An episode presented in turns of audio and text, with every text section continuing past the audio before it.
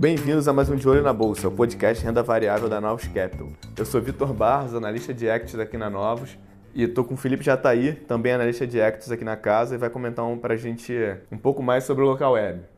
É, Local Web que hoje é uma empresa bem diferente do que ela já foi no início, né? Hoje ela é uma empresa muito mais de e-commerce voltada para o pequeno lojista online ali. No início ela era muito mais uma Tava muito mais na hospedagem de, de site, né? Conta, conta um pouco dessa história aí pra gente, Felipe. Como é que começou isso tudo e chegou até agora? Bom, Vitor, como você falou, a Local Web mudou muito. É, a história da Local Web começa com, no, no, final dos anos 90, com o Gilberto voltando do, Vale do Silício. Ele trabalhava numa empresa de consultoria na época. É, e aí o Gilberto, fundador da, fundador da Local Web, volta com muita vontade de empreender. É, ele entra em contato com o tio dele o tio dele já, já atuava no setor de varejo e aí eles decidem aportar 30 mil reais é, para começar um site de venda é, de tecelagem, que era, que era a manufatura que o, que o tio dele trabalhava na época. É, problema é que para você criar um site no Brasil, naquela época, você tinha que hospedar ele na Califórnia. Para quem não sabe, hospedagem de site, quando você cria um site, você tem que hospedar ele em algum lugar, né? É, num data center. E na, na época no Brasil não tinha data center, então eles tiveram que contratar um serviço é, nos Estados Unidos.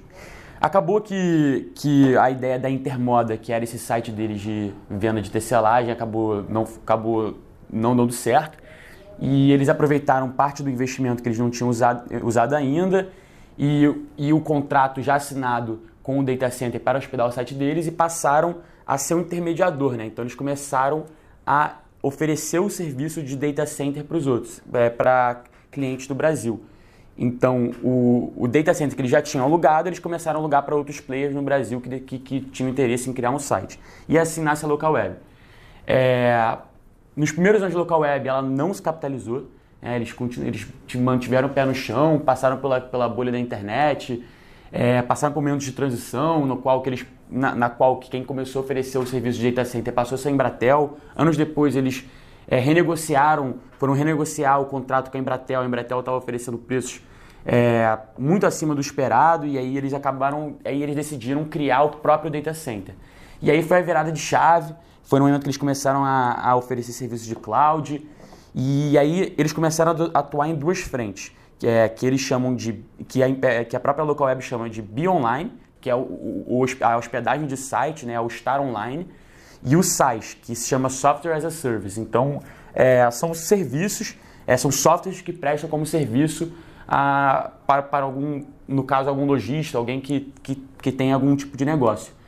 É, em 2010, a empresa foi pela, pela primeira vez, fez o seu primeiro aporte de capital, é, desde os 30 mil do, do tio do Gilberto, né, em 1998 e a partir de 2010 a empresa mudou de cara e começou um, um, um plano de expansão é, muito ligado à aquisição de empresas. Que é o desenvolvimento do momento mais parecido com o que a empresa é hoje, né? Exatamente, é o momento da transição. Eu, eu diria que esse momento foi é, ficar mais claro no ano de 2020, que é o ano do IPO deles, mas em, em 2010, com a capitalização da, da, Silver, da Silver Lake, eles, com, esse capital é, aportado, eles fizeram a, a aquisição da Tray, e aí, o que, que é a Tray? A Tray é uma plataforma que o pequeno lojista pode criar a própria loja dele. E aí é em linha com o que o Vitor comentou, que é essa nova frente que a Local Web passou a atuar, que é o lado de e-commerce. E, e, dá para dizer que a Tray hoje é a principal empresa, acho, dentro da Local Web, né? Assim, de, de serviço. Não, com certeza. É, a Tray hoje é o, é o carro-chefe da Local Web.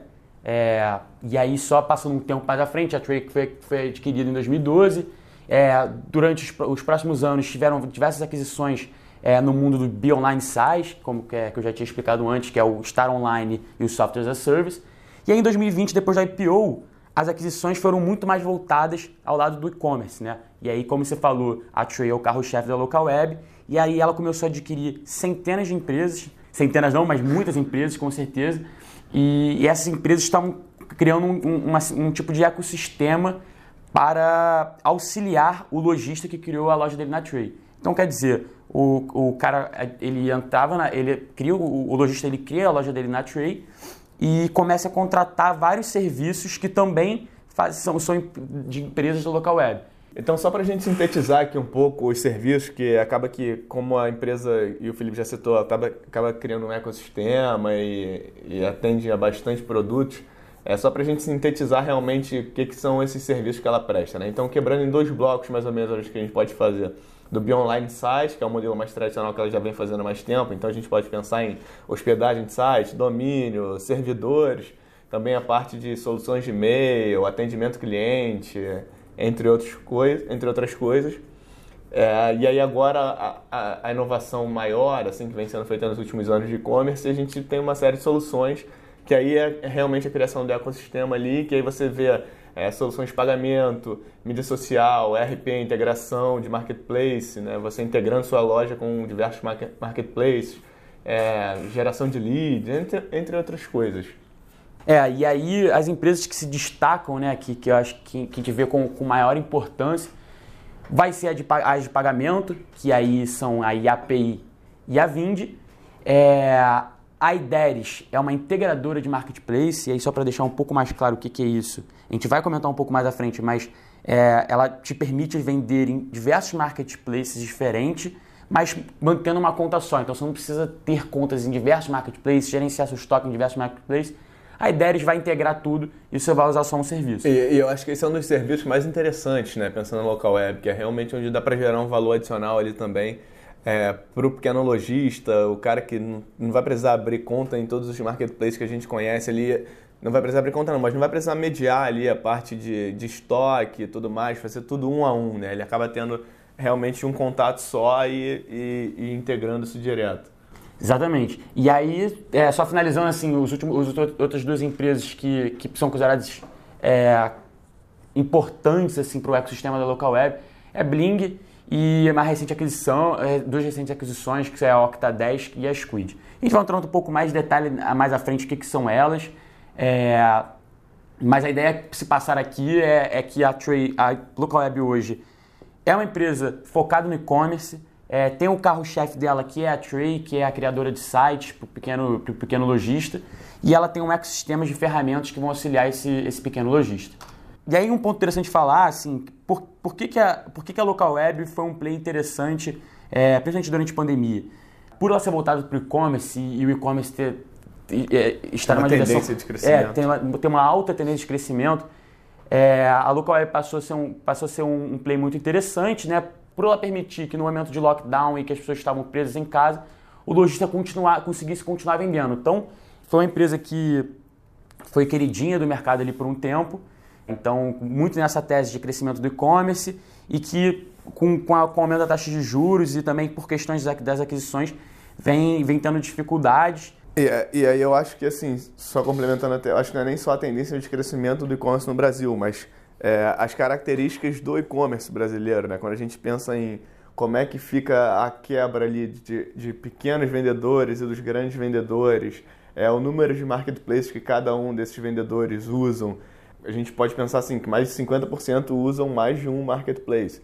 Então, assim, realmente você precisa cuidar do seu estoque mais de uma vez, você precisa ter uma, uma atenção com, com o consumidor em, em um ambiente de diferente também, sem contar que ali é, é, mais de 50% desses também vendem abaixo de 250 mil. Então, assim, a gente pensa que o, e o serviço local web olha para esse cara, né? ele dá uma atenção para esse cara.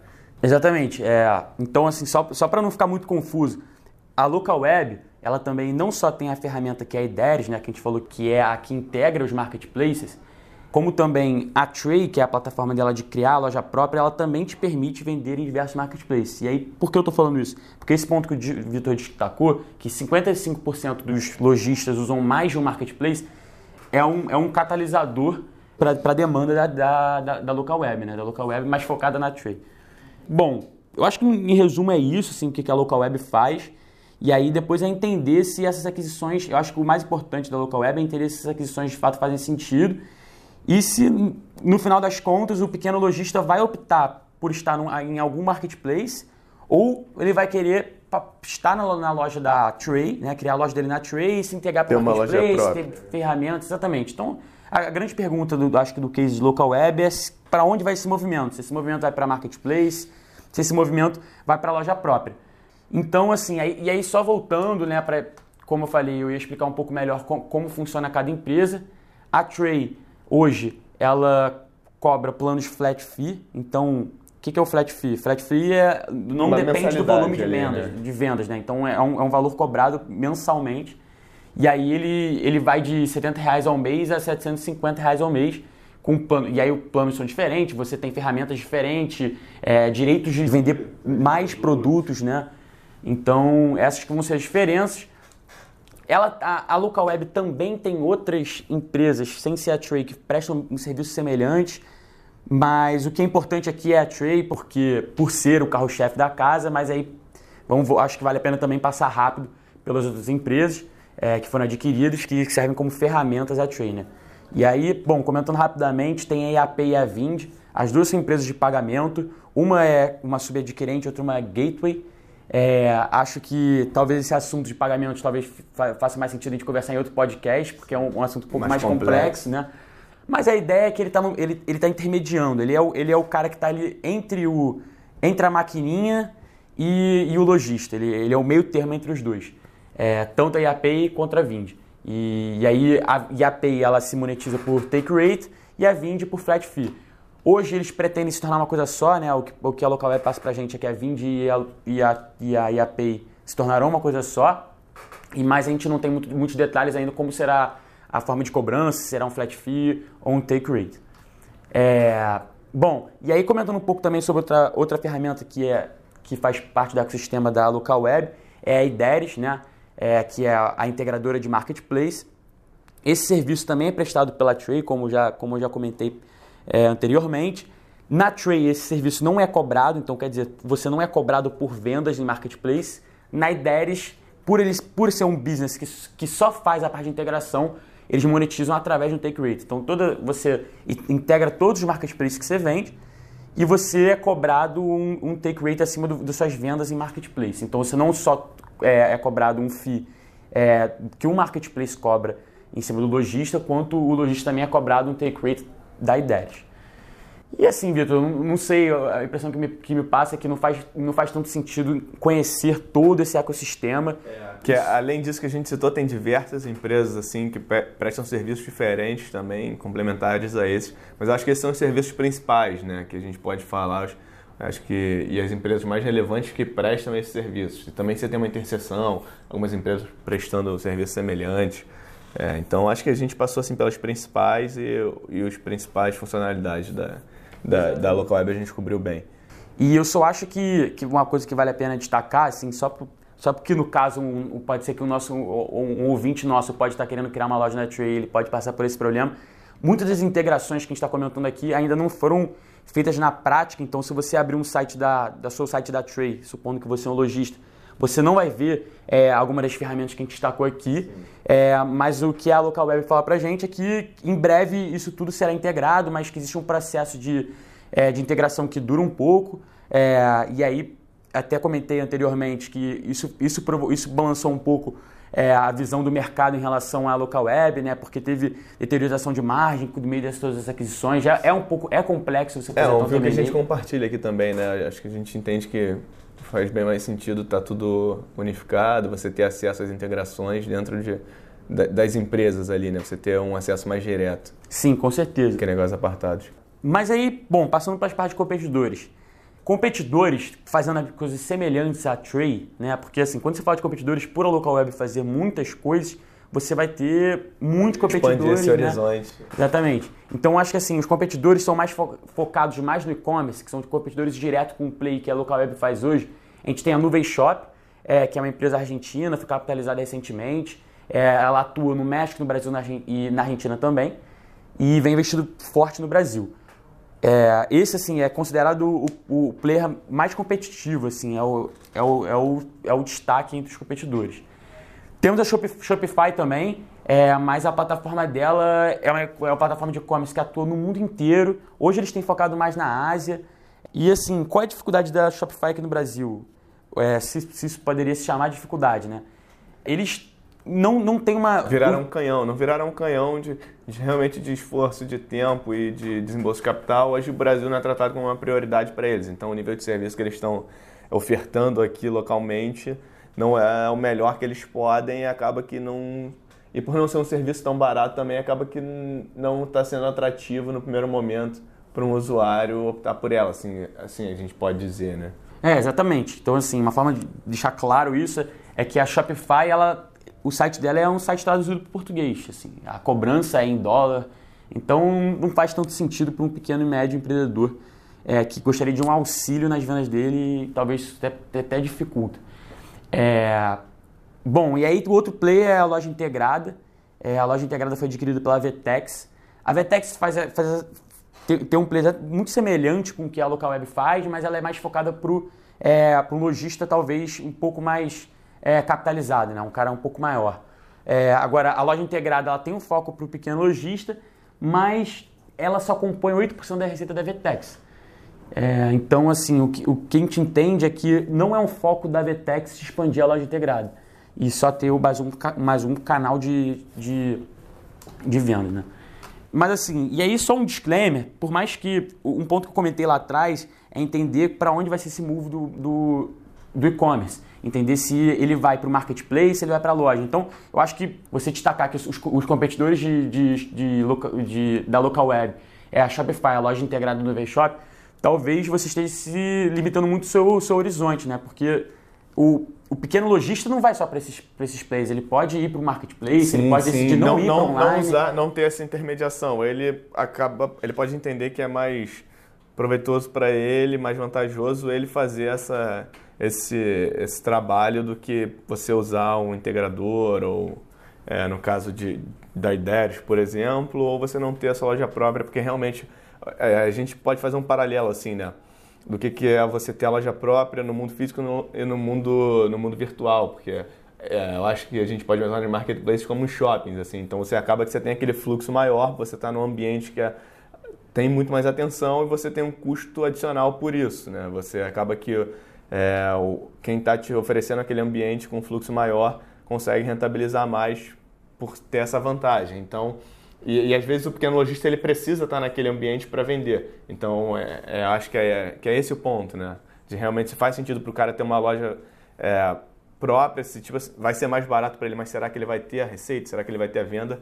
Ou se ele vai estar dentro do marketplace pagando um FII, mas, mas, é, hum, mas vendendo pelo menos. E, e, comentando também um pouco sobre os financials, eu acho que agora é um movimento interessante a gente falar, é que assim, por mais que seja tech, quando a gente olha para a local web, ela acaba que tem margens historicamente, assim, ela tinha margens, entregava margens interessantes até. A gente pode pensar ali na margem EBITDA dela próximo de 30% no pré-pandemia. Só que com toda essa agenda de M&A e todo esse crescimento forte, que a gente viu foi a margem EBITDA da companhia, por exemplo, por mais que você tenha expandido bastante sua receita, sua margem EBITDA foi bastante atingida, né? E essa margem líquida também. E aí, isso é muito por conta das próprias empresas adquiridas. Quando a gente vai olhar o breakdown, a margem da EBITDA das empresas adquiridas é, é, é, bem inferior à margem que a companhia já praticava. Então, assim, é, esse é um ponto de atenção para a gente. A gente faz até algumas continhas aqui dentro de casa do ROIC da empresa, que é o retorno sobre o capital investido. E com o passar do tempo, isso vem realmente sofrendo bastante. Então isso chama um ponto de alerta para a gente, né? O que é o ponto ótimo da, da companhia fomentar o ecossistema dela e da companhia investir, fazer uma alocação de capital é, consciente ali, produtiva, né? Exatamente. E aí, só para finalizar, assim, alguns pontos de destaque, é, a Local Web, ela, ela acompanha um ETF chamado ARC, assim, é, não precisamente, mas o, ela anda bem, bem colado, assim, com com, com esse ETF. E aí isso, isso mostra pra gente que ela é uma empresa que é empresa de tecnologia, então ela vai andar junto com as empresas de tecnologia é, na média. É, e aí outro ponto de destaque também é que o Ibov outperformou a Local Web desde o IPO, é, desde o IPO da Local Web. É, como eu falei, a Local Web viveu momentos de, de queridinha do mercado, principalmente durante a pandemia, e, e com, a, com a alta da taxa de juros ela vem sofrendo por mais que seja uma empresa de caixa líquido, né, Vitor? É uma empresa que ela, ela tem earnout para pagar, mas é, é uma empresa que, que, que, não tem tanta dívida e tem bastante caixa. É, e aí o que o Felipe comentou sobre taxa de juros é muita gente pensar sobre o que o pessoal chama de, de duration da companhia, né? O valor que você vai receber dela, do seu fluxo de caixa esperado, é muito lá na frente, assim, né? o grosso dele. Então, conforme você tem uma grande variação na taxa de juros, acaba que o, o mercado precifica a empresa, a empresa de, uma, de, um, de, uma maneira diferente, né? Você imputa um risco adicional, porque seu valor está muito lá na frente no tempo, ela acaba perdendo esse valor no aumento da taxa de desconto. Então, é, é, é, essa é uma maneira que, que a taxa de juros pode impactar empresas de muito crescimento. E pode ser um dos fatores que a gente atribuiu à, performance da, da companhia recentemente. Então, assim, só para só fechar, é uma empresa que, que mudou muito de cara nos últimos anos. É, a, gente, a gente hoje não tem nenhuma posição em local web. É, a gente entende que é uma empresa que pode outperformar, é uma empresa que pode surfar a onda do e-commerce, mas que o caminho pela frente pa, para a gente ainda é, não é muito claro se, se o movimento do e-commerce é pela loja própria, são pelos marketplaces.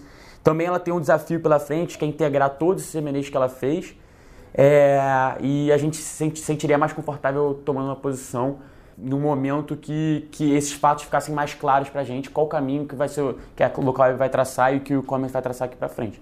Então é isso, galera. No mês que vem temos mais um de olho na bolsa. Obrigado e continue ligado no nosso canal. Até a próxima. Valeu, pessoal. Valeu, tchau, tchau.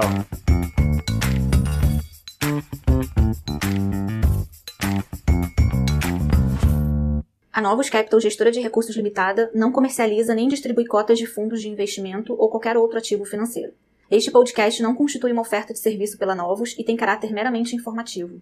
A Novos utiliza informações de fontes que acredita serem confiáveis, mas não se responsabiliza pela exatidão de quaisquer das informações assim obtidas e utilizadas neste podcast, as quais não foram independentemente verificadas. Estas informações podem estar desatualizadas ou sujeitas a opiniões divergentes. Este conteúdo não constitui uma opinião ou recomendação, legal ou de qualquer outra natureza, por parte da Novos, e não leva em consideração a situação particular de qualquer pessoa. A utilização das informações aqui contidas se dará exclusivamente por conta e risco de seu usuário. Antes de tomar qualquer decisão acerca de seus investimentos, a Novos recomenda ao interessado que consulte seu próprio consultor legal.